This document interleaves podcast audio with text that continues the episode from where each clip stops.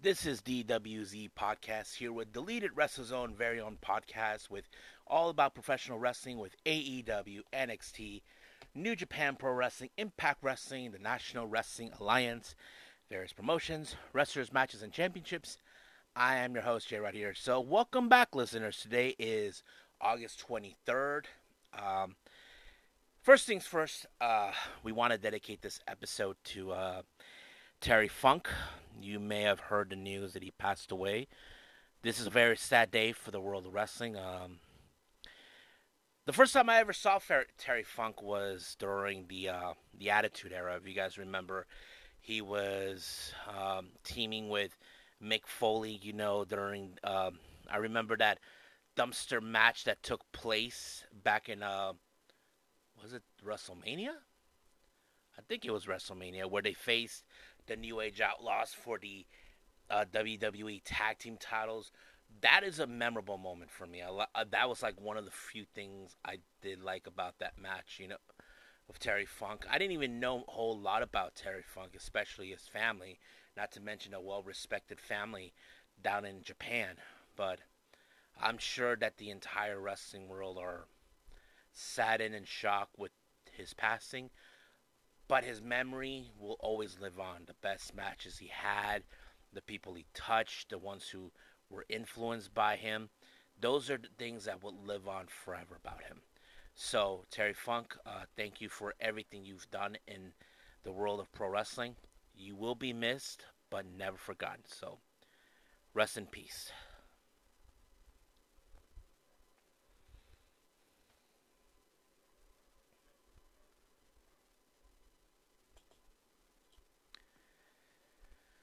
Okay, so back to business.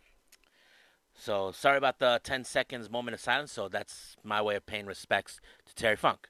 So let's get back to business now. Our first topic uh, if you're fans of the deathmatch scene, uh, you may have heard of this wrestler.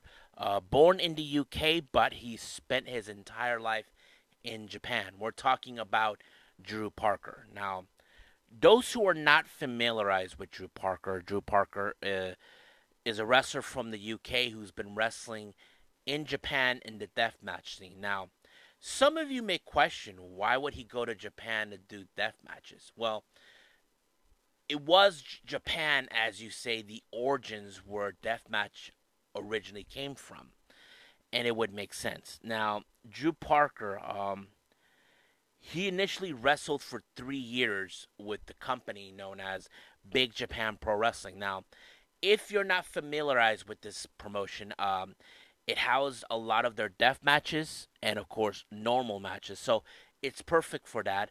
Um, Drew Parker has treated death match like an art form. Like, I mean, look at the guy's scars he's had over the years. You know, the cuts he has, the blood that he had.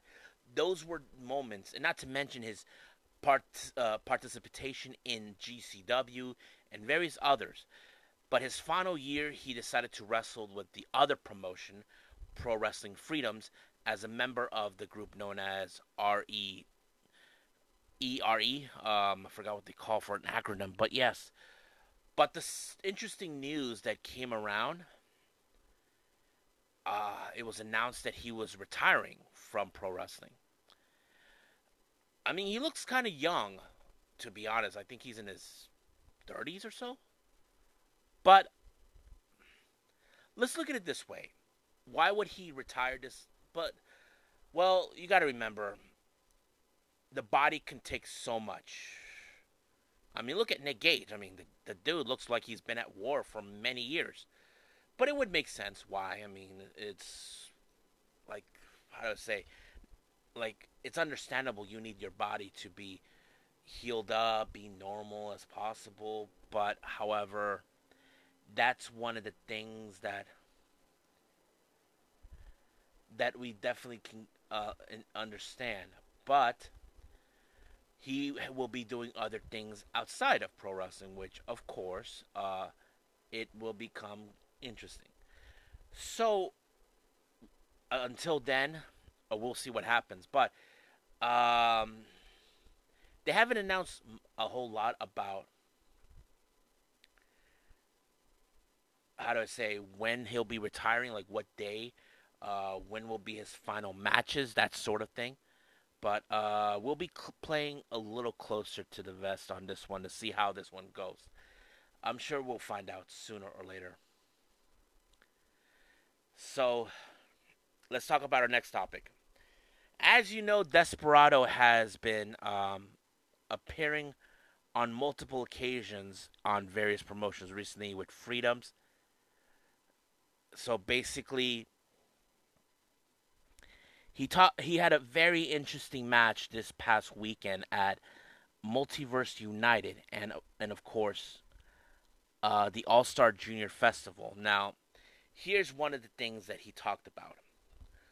Well, there was one topic that was brought upon. Someone asked him this question about uh, what does he think about? Can he wrestle in a place like Choco Pro or stuff like that?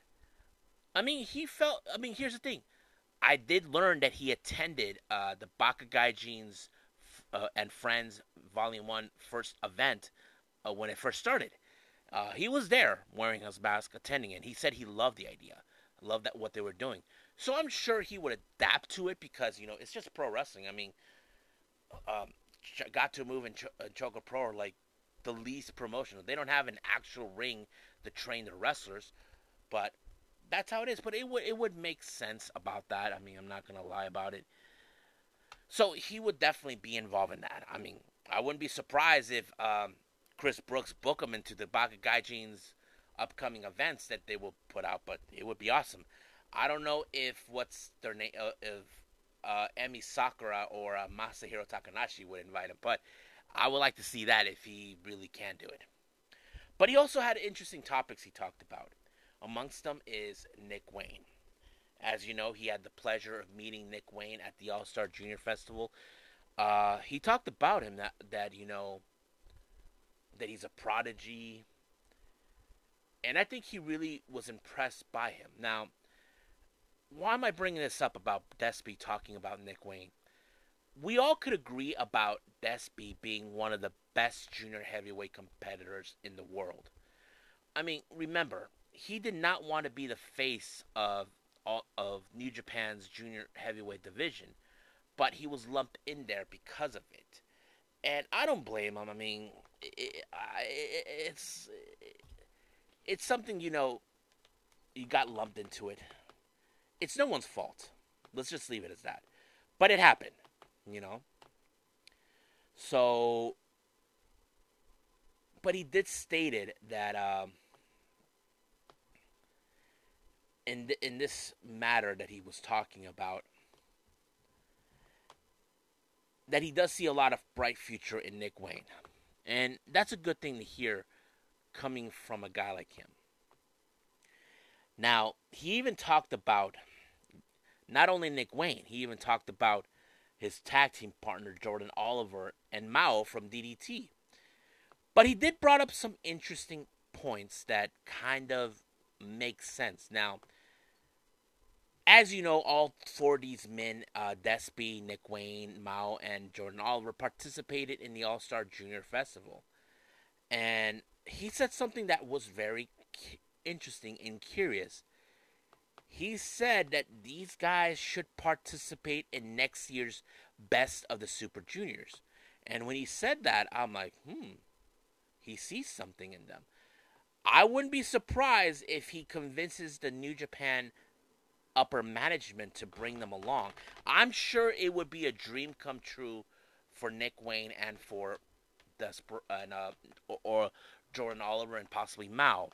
So the obvious thing is will the bookers uh, match um, uh, bookers will be considering it.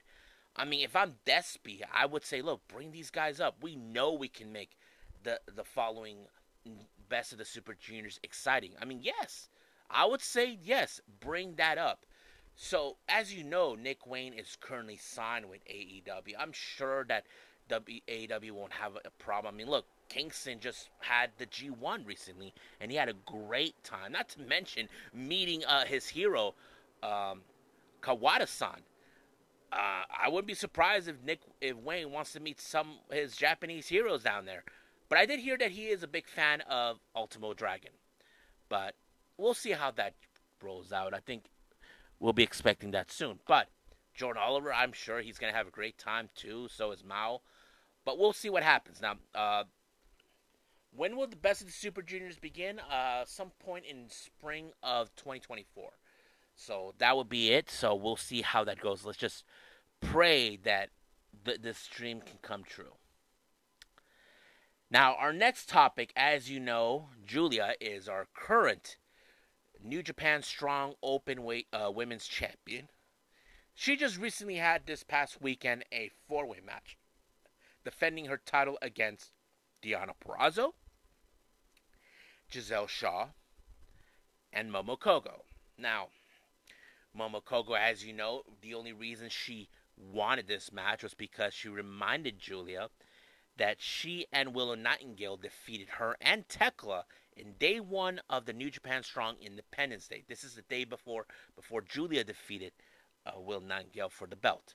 So she went to Philly. However, uh, Deonna Purrazzo issued the challenge by sending a video message to Giulia. However, uh, Giselle Shaw decided to crash the party, trying to instigate herself into the whole thing. So basically, it was unknowings from her trying to weasel her way into. She felt that the spotlight should be her, but however, the spotlight ended with her being in a um, how do I say? Uh, being at the end of the Northern Light bomb by Giulia for Giulia to retain her belt. But she did state it in the interview she's willing to defend her belt in America. So that would be easy. But the real question is who will be the next? Well, as you know, there have been talks about her next opponent in um, for the next New Japan Strong show in Las Vegas on the 28th. Uh, there was still no questions. Now, now to me, I'm still waiting for the moment for two matches we know that could take place. One is, of course, Toni Storm, who we know that have been talking shit to about each other back and forth but there's one that we definitely would say. I would say this one would be a Wrestle Kingdom moment. Uh, Mercedes Monet coming back, but we'll see. But for the 28th event, this one was reported by Dave Meltzer saying that there's been rumors about having um, Stephanie Vaquer as her opponent. Now, those who are not familiarized with Stephanie Vaquer, she is a Chilean uh, Chilean-born wrestler living in Mexico.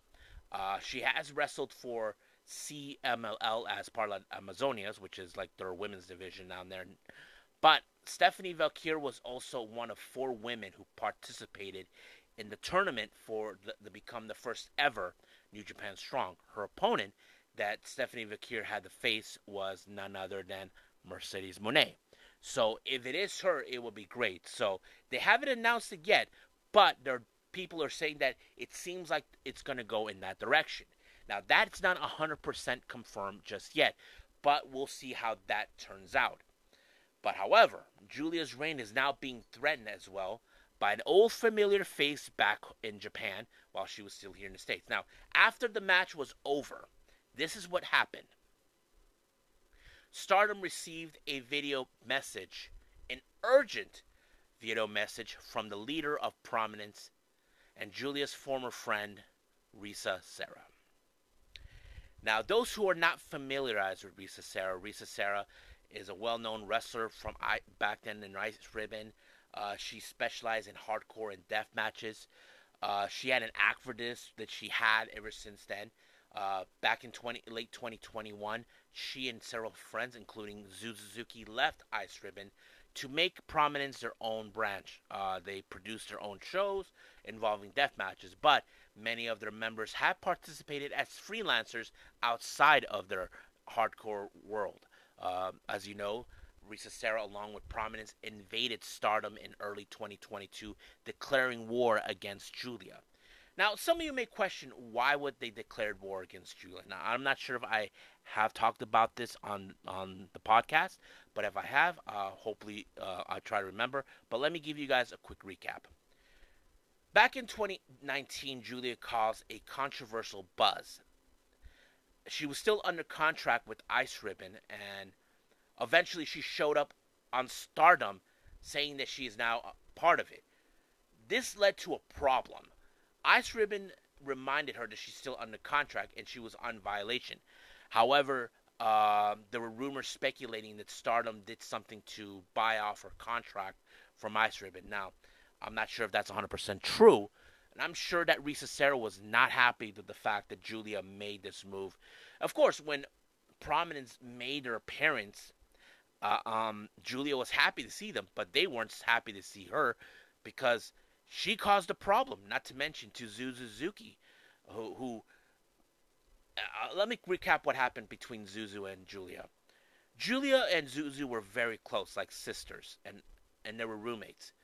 Giulia never told Zuzu the intentions of what she was planning of leaving Ice Ribbon to go to Stardom. And of course, Zuzu was the one who suffered the most damage because everybody were looking at her like a common criminal, questioning her. Come on, Zuzu, you must have known that Giulia was going to do it. But Zuzu had no idea that this was going to happen. But they've been doing that for months. But Giulia said the only reason she didn't say anything was to protect her. But for Zuzu, it didn't do shit for her. But now Risa Sera, on the other hand, has some unfinished business with her. And here's the interesting part. This match will take place on September 3rd in Hiroshima. And here's the interesting part. Hiroshima is the home prefecture of Risa Sera. So she has the home field advantage, but of course the popularity of Giulia is going to be there. But I know this match is going to be intense because here's the thing.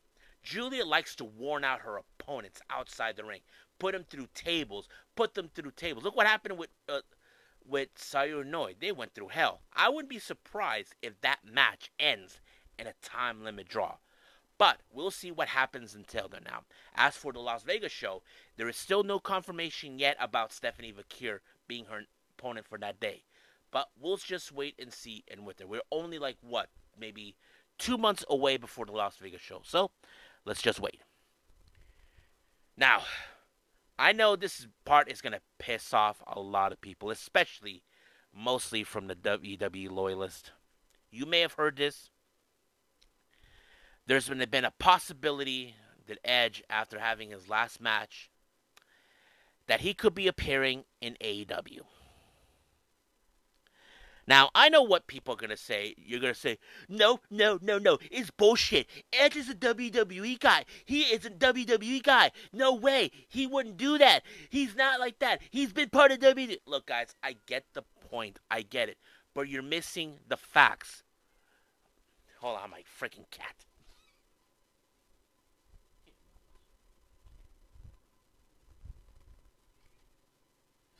Okay, this is what's going on. Edge was willing to utilize his services to WWE. You see, to me, he showed his loyalty. I'm not saying that he he was right on that. I'm saying I understand his loyalty. But this is where you people miss facts about this. It seems WWE were not interested. Now, you're probably going to your heads like, why? He's a guy who's been loyal to the company. You're right, I get it. But it seems WWE have other things in mind, or they're just not interested. Whatever the scenario is. But if AEW has a much better offer for him, then you know he's not going to turn that down. I'm sure he would take it. Now, this is a huge loss for WWE.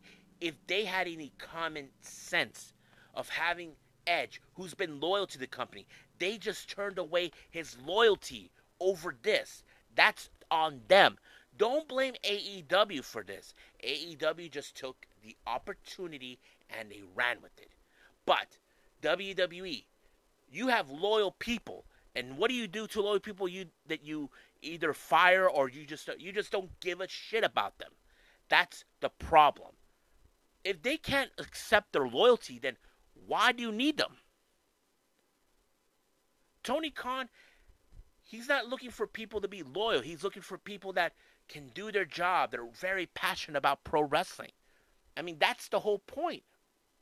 Not to mention, Tony Khan, he called Rush after his wife gave birth to their child.